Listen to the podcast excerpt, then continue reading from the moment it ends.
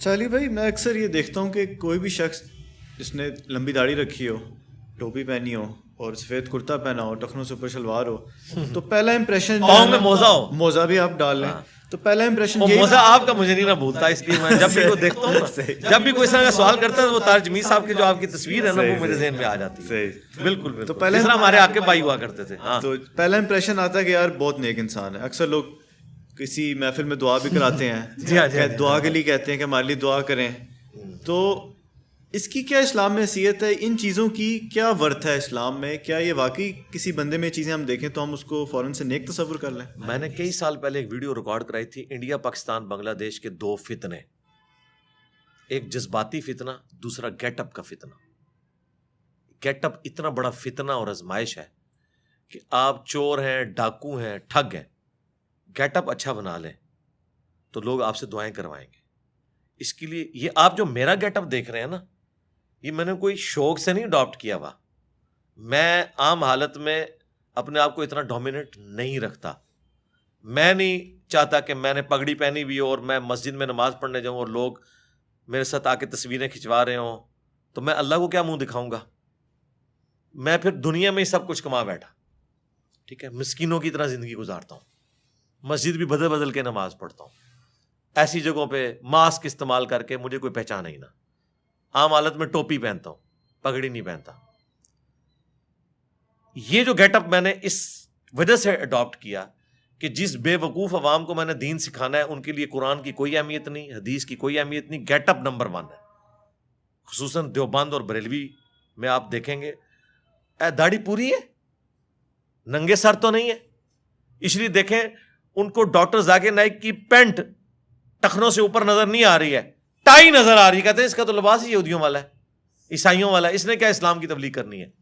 تو میں نے مجبوراً بہت پہلے مجھے سمجھ آ گیا، میں نے یہ گیٹ اپ اڈاپٹ کیا۔ یہ پگڑی میں پہلے بھی باندھتا تھا، میں اپنے میٹرک لائف سے پگڑی باندھتا ہوں، لیکن صرف جمعے والے دن باندھتا تھا۔ عام حالت میں نہیں، ایک شوق کے طور پہ، سنت کے طور پہ۔ لیکن جب میں نے یہ تبلیغ کا سلسلہ شروع کیا، یہ پگڑی میں نے اپنی نشانی بنا لیا۔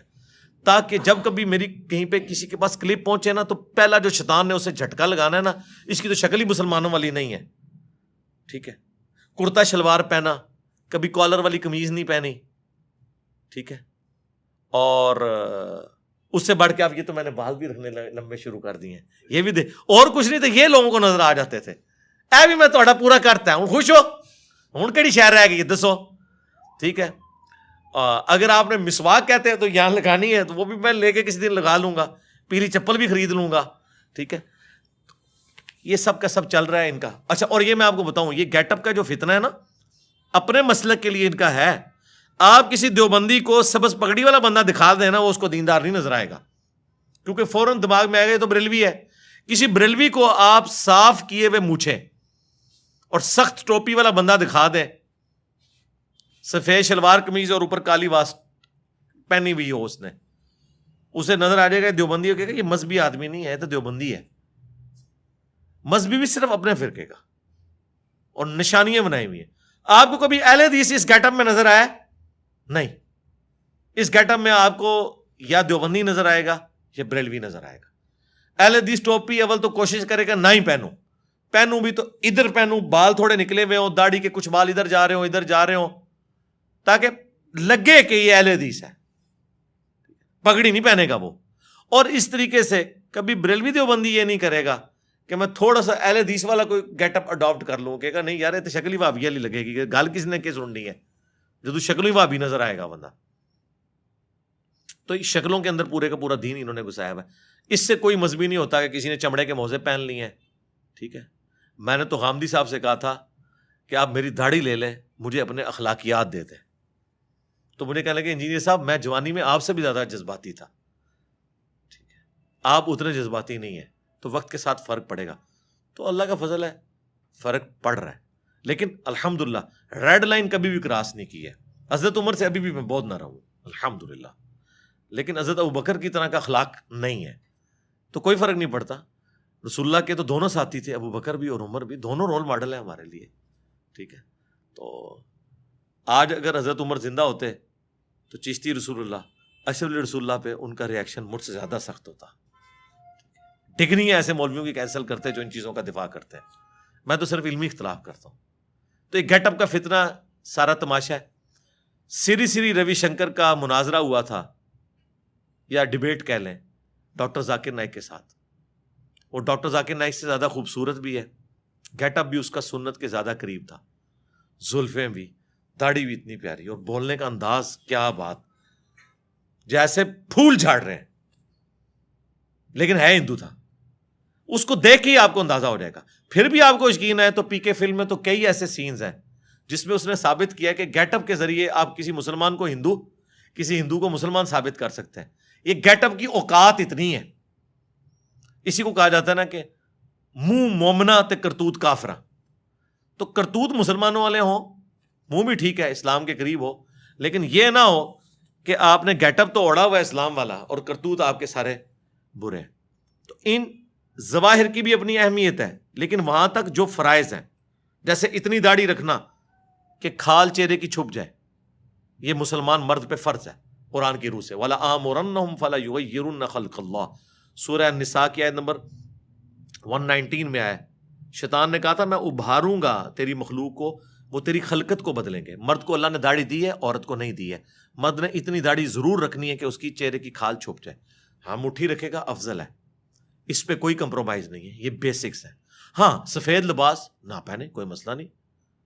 یہ اس کی بجائے کالر پہننا ہے پہنے ٹھیک ہے، کرتا نہیں پہننا، آپ کف والا پہنے، کوئی مسئلہ نہیں۔ اس کے اندر کوئی چیز گھسی نہیں ہوئی ہے۔ ٹھیک ہے۔ ٹخنوں کو ننگا رکھنا ایک مرد کا شار بھی ہے۔ اللہ کے نبی الاسلام نے حکم بھی فرمایا۔ ہاں ٹھیک ہے۔ ٹخنے ننگے رکھیں۔ وہ یہ نہیں کہ آپ گھٹنوں تک لے جائیں، کوئی ضروری نہیں ہے۔ ٹھیک ہے، پینٹ پہننی ہے، آپ ضرور پہنے پینٹ کے اندر یا شلوار قمیض میں اسلام نہیں گھس گیا ہوا۔ بس ایسا لباس جو آپ کے جسم کو ڈھانپ دے، وہ آپ اڈاپٹ کریں۔ اور کوشش کریں ڈاؤن ٹو ارتھ رہیں۔ ایسا نہیں ہے کہ لوگ آپ کو دور سے دیکھیں اور سلوٹ مارنا شروع کرتے ہیں۔ میں کہتا ہوں، کس طرح لوگ ان چیزوں کا سامنا کرتے ہیں کہ وہ پبلکلی ڈومیننٹ ہو جاتے ہیں؟ اتنے مہنگے مہنگے سوٹ پگڑیاں پہن کے۔ ٹھیک ہے۔ اس وقت علماء ایسی سی پگڑیاں پہن رہے ہیں جن کی قیمت دس دس، بیس بیس ہزار ہے۔ اس کے اوپر جو کپڑا لگا ہوا ہے۔ ہم کیا ہے، وہ جو کاٹن کا جو شلوار والا کپڑا ملتا ہے نا کھلا، یہ اس میں سے ہم پگڑی بناتے ہیں، چاہے کالی ہو یا۔ تو کیا فرق پڑ گیا تو اب میں کہوں کہ نہیں جناب، اس کی بجائے میں نے جو ہے ایجپشن کاٹن جا کے خریدنی ہے، اس کی پگڑی بنانی ہے۔ تو کیا کیا میں اللہ کو کیا منہ دکھاؤں گا؟ کام چل رہا ہے، بھائی ٹھیک ہے۔ یہ کیٹی کا سوٹ لیا ہوا ہے وائٹ دھو کے وہی پہن لیتے ہیں دوبارہ سے۔ یہ دیکھو پچاس اب میں سوٹ لے لوں گا جن میں نے وائٹ کاٹن فلاں برانڈ کی لینی ہے۔ ٹھیک ہے، کام چل رہا ہے، اللہ چلا رہا ہے۔ تو گیٹ اپ کے اندر کوئی اسلام نہیں گھسا ہوا۔ اچھا علی بھائی، ایک کوشچن جو ہے وہ بہت کامن ہے۔ اکثر لوگ جو ہے وہ مجھ سے بھی پوچھتے ہیں اور مشہور بھی بہت ہے کہ اللہ تعالیٰ نے جب تقدیر انسان کی پہلے سے لکھ دی ہے، تو پھر تو ہر بندے کے پاس جسٹیفیکیشن آ گئی ہے۔ وہ کوئی غلط عمل بھی کرے گا، بولے گا اللہ کی مرضی تھی، تقدیر یہی تھی۔ تو ایسے سوالوں کا انسان کیسے اس کو جسٹیفائی کرے اور خود بھی کبھی کبھی دماغ میں وسوسہ یہ آ جاتا ہے؟ یہ جو دماغ میں وسوسہ آتا ہے نا، یہ صرف اپنے آپ کو دھوکہ دینے کے لیے آتا ہے۔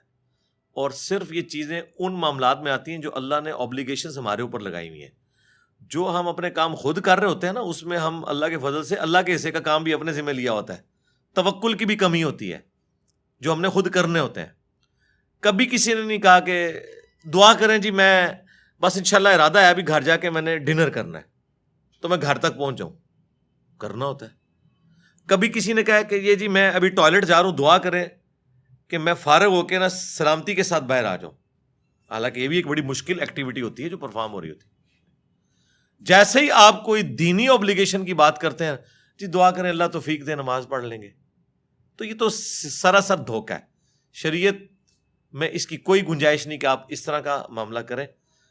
انبیاء کا مقدمہ کتابوں کا مقدمہ قائم ہی اس بات کے اوپر ہے کہ انسان کو اختیار دیا گیا ہے۔ ادروائز کتابوں اور پیغمبروں کی کوئی ضرورت ہی نہیں تھی۔ اگر اللہ تعالیٰ نے سافٹ ویئر اوپر سے فیڈ کیا اور آپ اسی کے مطابق چلیں گے، وہ والی مخلوق تو ہے اللہ کے پاس فرشتے۔ انسان کو اللہ نے اختیار دیا ہے۔ ان نا ہدئی نا حسبیل بے شک ہم نے تمہیں راستہ دکھا دیا ہے ہدایت کا۔ اما شاہ و اما کفورا۔ چاہے شکر گزاری کی روش اختیار کرو، خواہ شکری کی۔ یہ بالکل لوگ جھوٹ بولتے ہیں کہ جی تقدیر میں جو لکھا ہوا ہے ہم اس کے پابند ہو گئے۔ یہ کس آیت میں لکھا ہوا ہے؟ اللہ کی تقدیر اللہ کا علم ہے اور اللہ کا علم اتنا کامل ہے کہ اس نے مستقبل فورس ہی کر لیا جیسا کہ ایک نالائک اسٹوڈنٹ کے بارے میں ایک ٹیچر کہتا ہے کہ تو نے فیل ہو جانا ہے۔ اب وہ فیل ہو جائے اپنے کرتوتوں کی وجہ سے، تو کیا وہ ٹیچر کو بلیم دے گا؟ ٹیچر نے تو ایکسپرٹ اوپینین دیا۔ اسی طریقے سے اللہ کا ایکسپرٹ اوپینین تو کامل ہے کہ اگر یہ والی حرکت یہ کرے گا تو اس کا اینڈ رزلٹ یہی نکلے گا۔ اب یہ سوال ایک الگ ہے کہ اگر یہی کچھ ہونا تھا تو ہم نے اس مصیبت میں جو زندگی گزار رہے ہیں، یہ اللہ نے ہم سے پوچھے بغیر ہمیں کیوں ڈال دیا اس معاملے میں؟ اس کے بارے میں قرآن میں واضح فتو ہے، لا یوس الما یا فعال بہم یوس اللہ کو کوئی نہیں پوچھ سکتا اس نے یہ کیوں کیا، وہ سب کو پوچھ سکتا ہے۔ اس کو یوں سمجھے آپ کو کسی نے دھکا دے دیا سمندر میں۔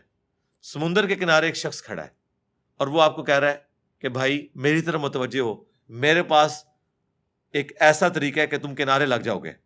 یوں یوں ہاتھ مارو، تم کنارے تک پہنچ جاؤ گے۔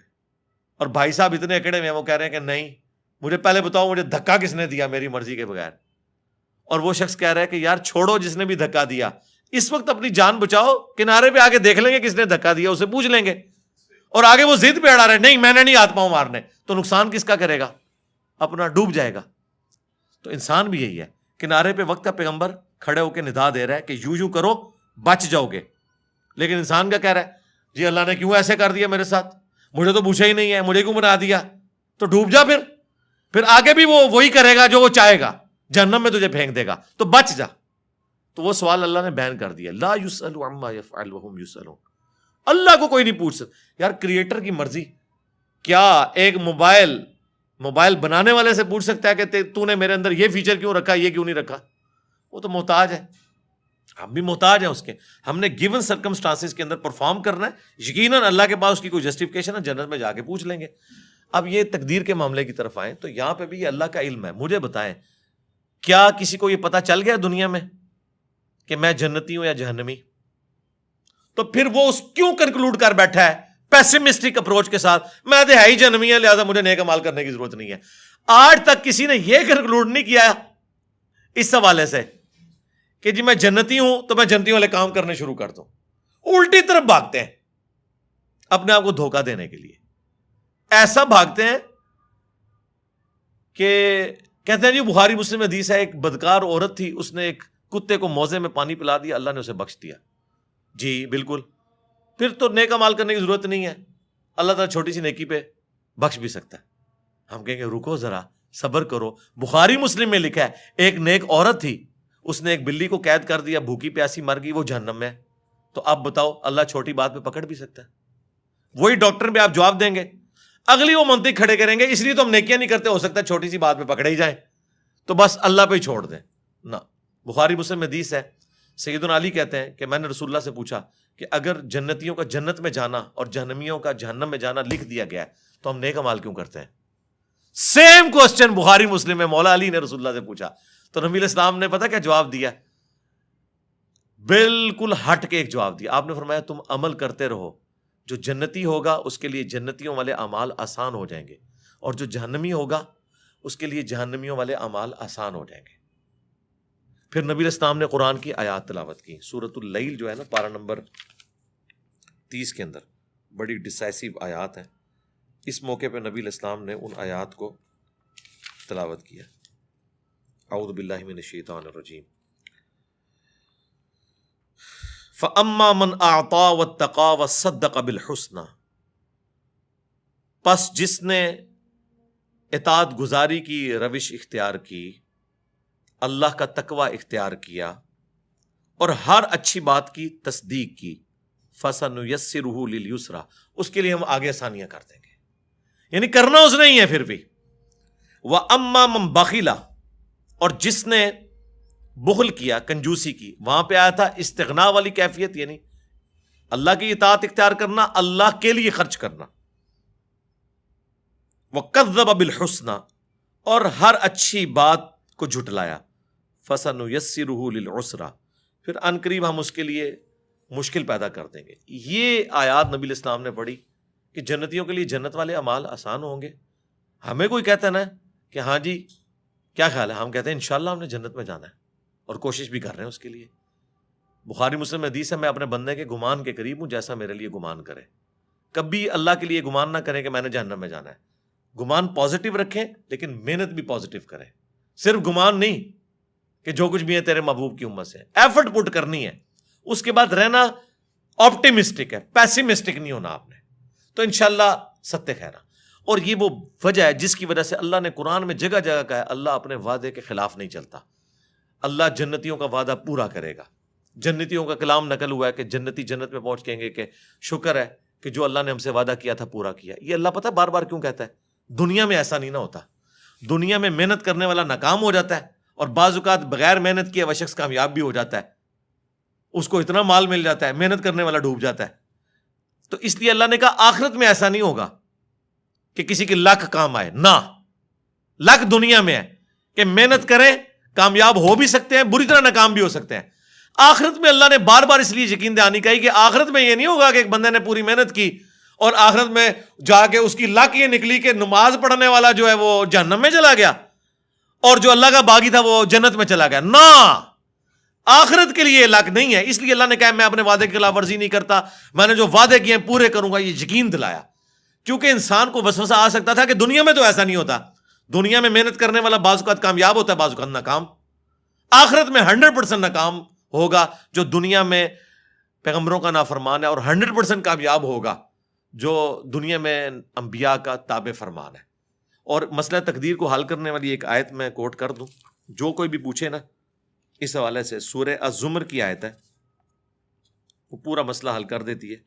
سورت نمبر ہے تھرٹی نائن اور اس کی آیت نمبر ہے سیون۔ بالکل اسٹارٹ میں ہی۔ میں کہتا ہوں نہیں تقدیر کا مسئلہ ہی ہے۔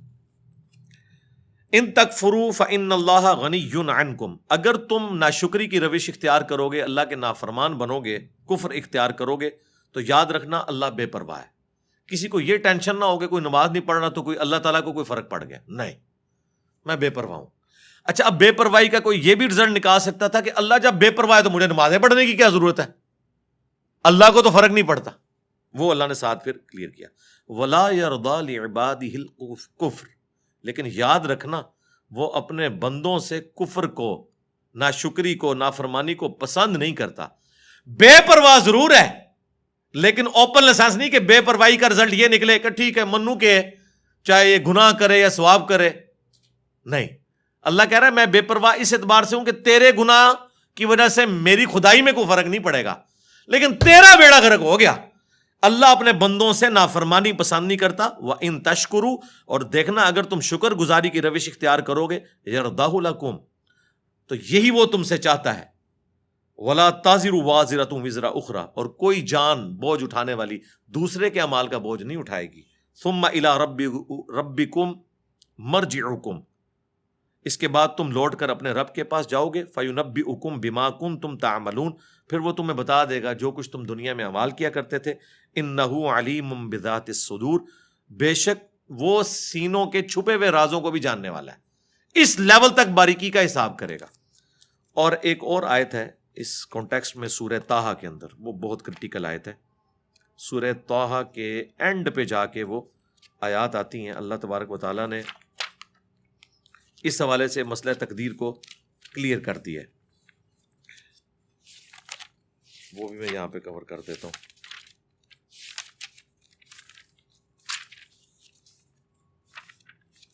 سورت القاف کے بعد۔ سورہ مریم اور تاہا تاہا کے بالکل اینڈ پہ جا کے آئے۔ تھے یہ اکثر لوگ جو آپ کو کہہ رہے ہوتے ہیں بد بخت بد بخت یہ دیکھیں۔ اللہ تعالیٰ فرماتا ہے، جب ہم نے آدم علیہ السلام کو اور ان کی اولاد کو زمین پہ بھیج دیا ظاہر ہے انہیں سے اولاد پیدا ہونی تھی۔ اللہ نے فرمایا قلع بتا منہا۔ ہم نے دونوں سے کہا، سیدہ ہوا اور سیدنا آدم سے، منہا جمیا کہ تم سب کے سب اب اتر جاؤ۔ بعدکم لبعض عدو۔ تم میں سے بعض بعض کے دشمن ہوں گے۔ یعنی شیطان کا دشمن انسان اور انسان کو بھی دشمنی روانی ہے اور آپس میں بھی انسان لڑیں گے۔ اب یاد رکھنا فعما یا تین کو منی ہدا اب جب کبھی بھی میری طرف سے کوئی ہدایت کی کتاب آئے گی نا دنیا میں فمنت تبا ہدایا، تو جو کوئی بھی اس ہدایت کی پیروی کر لے گا، فلا یا دلو ولا یشقا، تو نہ وہ گمراہ ہوگا اور نہ ہی بدبخت ہوگا۔ تو بدبختی پھر اللہ نے بندوں کے کھاتے میں ڈال دی ہے کہ جو کتابوں کی مان لے گا نا، وہ بدبخت نہیں ہوگا۔ تو اس کا مطلب ہے بدبخت اللہ بناتا ہے یا انسان خود بدبختی کماتا ہے؟ خود۔ یہ آیت واضح ہے کہ جو ہدایت کی پیروی کر لے گا، وہ نہ گمراہ ہوگا نہ شقی ہوگا اور جو پیروی نہیں کرے گا، وہ گمراہ بھی ہو جائے گا اور بدبخت بھی ہو جائے گا۔ یہ خود ہم کماتے ہیں۔ تو یہ کہیں پہ کانسیپٹ نہیں، یہ تو بڑا گمراہ کن عقیدہ ہے۔ یہ عقیدہ جبریہ کا تھا کہ اللہ تعالیٰ انسان پہ مسلط کر دیتا ہے اور قدریہ دوسری ایکسٹریم پہ چلے گئے۔ انہوں نے کہا نہیں ٹوٹلی ہم ہی کرتے ہیں۔ ہمارا عقیدہ درمیان میں ہے کہ جن باتوں کا حکم اللہ نے ہمیں دیا ہے، ان کا اختیار بھی ہمیں دیا ہے۔ اور جن چیزوں کا مجھے حکم نہیں دیا اس کا اختیار میرے پاس نہیں ہے اور نہ مجھے اس میں کوئی زیادہ پڑھنے کی ضرورت ہے۔ مثلاً میرا قد کتنا ہے، میری آنکھوں کا کلر کیا ہے، میں کن ماں باپ کے گھر پیدا ہوں گا، میں کس ملک میں پیدا ہوں گا؟ مجھے بتائیں یہ قیام الدین ہم سے پوچھا جانا ہے۔ لیکن جو جو بات اللہ نے ہم سے پوچھنی ہے نا، اس کا اختیار ہمیں دیا ہے۔ اور اگر آپ یہ اختیار نہیں مانیں گے تو اللہ پہ ظلم نازم آئے گا۔ اور اللہ تعالیٰ عدل کرنے والا ہے۔ ٹھیک ہو گیا؟ علی بھائی، قرآن میں اکثر میں نے پڑھا ہے کہ شیطان تمہارا کھلا دشمن ہے۔ اور شیطان وصف سے دیتا ہے۔ اکثر ہم سنتے ہیں کہ بھی شیطان حاوی ہو گیا تمہارے اوپر۔ یہ آخر شیطان کیا چیز ہے؟ اس کے بارے میں کچھ بتائیں۔ شیطان دیکھیں، ایک تو بڑا شیطان ہے نا، جو کس سے آدم اور ابلیس قرآن پاک میں ایٹ لیسٹ سیون ٹائمس بیان ہوا ہے۔ تفصیل کے ساتھ صورت البقرہ میں صورت العراف میں سورہ بنی اسرائیل میں صورت الحجر کے اندر سورہ سعد کے اندر صورت القحف کے اندر سورہ توحہ کے اندر۔ وہ بڑا شیطان جو حضرت آدم علیہ السلام کے ساتھ وہ پورا معاملہ ہوا۔ پھر اس کی اولاد بھی ہے۔ ہر انسان کے ساتھ ایک شیطان کا بچہ اٹیچ ہو جاتا ہے، جن۔ بخاری مسلم دونوں میں حدیث ہے کہ شیطان انسان کے جسم میں خون کی طرح دوڑتا ہے۔ اور مسلم شریف میں حدیث ہے، ہر انسان کے ساتھ ایک فرشتہ ہے اور ایک جن ہے، شیطان۔ شیطان اور جن یہ انٹرچینجبل ہے، کیونکہ اس کی اسپیشی جن ہے۔ فرشتہ اسے نیکی کی طرف بلاتا ہے اور شیطان اسے برائی کی طرف۔ اللہ نے دیکھے کیسا بیلنس کیا ہے۔ صرف نہیں شیطان مسلط کیا، فرشتہ بھی کیا ہے۔ دونوں چیزیں پہلے میں ایک صحابی نے جرت کر کے پوچھا، یا رسول اللہ، آپ کے ساتھ بھی؟ فرمایا ہاں میرے ساتھ بھی تھا، لیکن اللہ نے مجھے اس پہ قدرت دے دی ہے۔ میرے ساتھ جو شیطان اٹیچ ہے، وہ مجھے نیکی کی طرف ہی بلاتا ہے۔ رسول اللہ کے بعد کسی شخص کے لیے گارنٹی نہیں ہے کہ اس کے ساتھ شیطان اٹیچ نہیں ہے۔ ورگلا سکتا ہے کسی بھی شخص کو۔ یہ نبی کا پروٹوکول ہے کہ وہ اللہ تعالیٰ کی حفاظت میں ہوتا ہے۔ اب ظاہر وہ شیطان انسان کے جسم میں پھونکے مارتا ہے۔ نفس اس کا بہترین ایک مسکن ہے، جس کے ذریعے وہ نفسانی خواہشات کو ابھارتا ہے۔ اس وجہ سے شیطان ایک پرسنالٹی بھی ہے اور ایک سمبل کے طور پہ بھی ہے۔ انسان کے اندر کا جو شیطان ہے وہ اتنا بڑا ہے کہ اس نے شیطان کو شیطان بنا دیا شیطان تو پہلے اللہ کا مقرب بندہ تھا نا، اکڑ پیدا ہوئی، تکبر آیا۔ تو اللہ نے کیا فرمایا؟ ابا وسط برا و کیا نمین الکافرین۔ اکڑ گیا، تکبر میں آ گیا۔ راندہ درگاہ ہو گیا۔ آج ہم اسے کہتے ہیں ابلیس، جیلس ہوا ہوا۔ الرجیم کہتے ہیں، مردود بار کا لیکن کسی زمانے میں وہ اللہ کا بندہ ہی تھا۔ شیطان کو شیطان نفس نے بنایا، تو وہ تو نفس ہمارے ساتھ بھی اٹیچ ہے۔ اس نفس کو آپ سمجھ لیں کیٹالسٹ کا کام کرتا ہے۔ جیسے کیمسٹری میں کیٹالسٹ ڈالا جاتا تھا نا کیمیکل ریئیکشن کو تیز کرنے کے لیے۔ اصل جس شیطان سے آپ نے بچنا ہے نا وہ اندر کا نفس ہے۔ جس میں وہ بڑا شیطان بھوکے مارتا ہے یا آپ کے ساتھ جو اٹیچ شیطان ہے۔ اور اس سے بچنے کا آسان طریقہ ہے، وظائف ہے لا حول ولا قوت الا باللہ۔ اعوذ باللہ السمیع العلیم من الشیطان الرجیم۔ اور سب سے بڑھ کر جب آپ اللہ کا ذکر کرتے ہیں تو بخاری مسلم کی احادیث اس پر گواہ ہیں۔ کتنی احادیث میں نے اس پہ پورے لیکچرز دیے ہیں۔ کہ جیسے آپ اللہ کے ساتھ اٹیچ رہتے ہیں، شیاطین آپ سے دور رہتے ہیں۔ اچھے ماحول کی بھی تو یہی برکت ہوتی ہے۔ اور جب آپ اللہ کا راستہ چھوڑ دیتے ہیں، یہ آپ کے اوپر حملہ آور ہو جاتے ہیں۔ سورہ زخرف کی آیت ہے کہ جو رحمان کے ذکر سے غفلت اختیار کرتا ہے، ہم اس پہ شیطان مسلط کر دیتے ہیں۔ پھر وہ اس کا ساتھی بن جاتا ہے۔